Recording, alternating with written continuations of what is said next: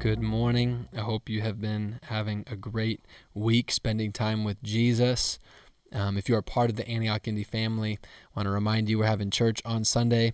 And uh, yesterday we announced um, the details of what that's going to look like. So if you missed that, make sure you check back through email or social media so that you can be brought up to speed. If you have any questions, feel free to reach out to us on any platform um, or way of communication, um, including carrier pigeons. If that's your preferred method of communication, we'll figure it out. We'd love to hear from you, and we look forward to seeing you on Sunday. We are on the back end of the week going through the parable of the Good Samaritan. And uh, yesterday we read verses 31 through 35, talking about the priest, the Levite, and the Samaritan, and about being somebody who can have compassion. And that that is a powerful thing. That's what Jesus has for us. He has compassion. Maybe this morning I want to look at verse 34. Um, after verse 3, 30, verse 33 ends, he had compassion.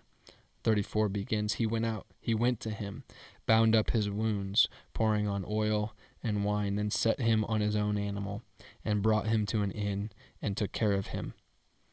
I think that verse 34 speaks to so many things that we can do. I think in a hurting world with so many hurting people for so many different reasons, we can get overwhelmed by all the things that we can't do, can't understand, can't fix.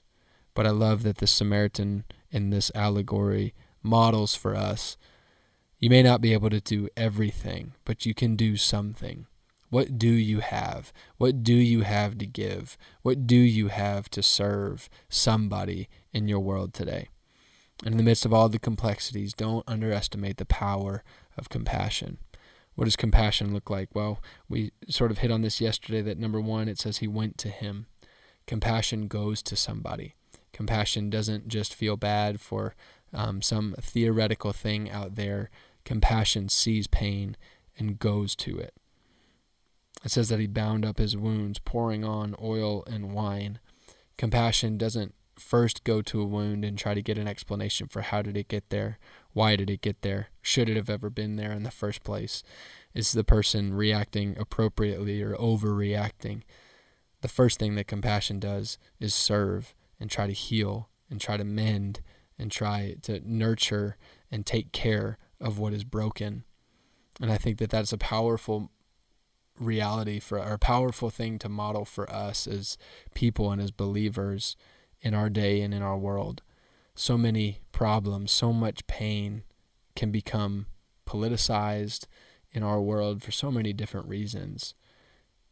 But a hurting world isn't looking for what political party or perspective you come from. A hurting world is looking for someone who can come and bind up wounds and give water and oil and wine and, and just help and nurture and serve. And I want to encourage you today to see past the the skin deep surface things in people's lives that might keep you from giving them compassion.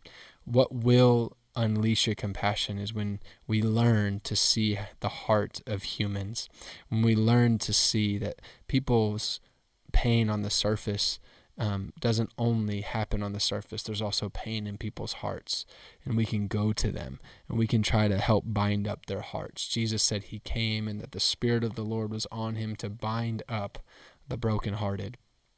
And I'm praying that we would be a people who would bind up the brokenhearted, that above our skin color, above our politics, above our opinions, we would be people who bind up broken hearts, that we would be believers baptized in the Holy Spirit to bring the healing of God to the nations, starting in the human soul.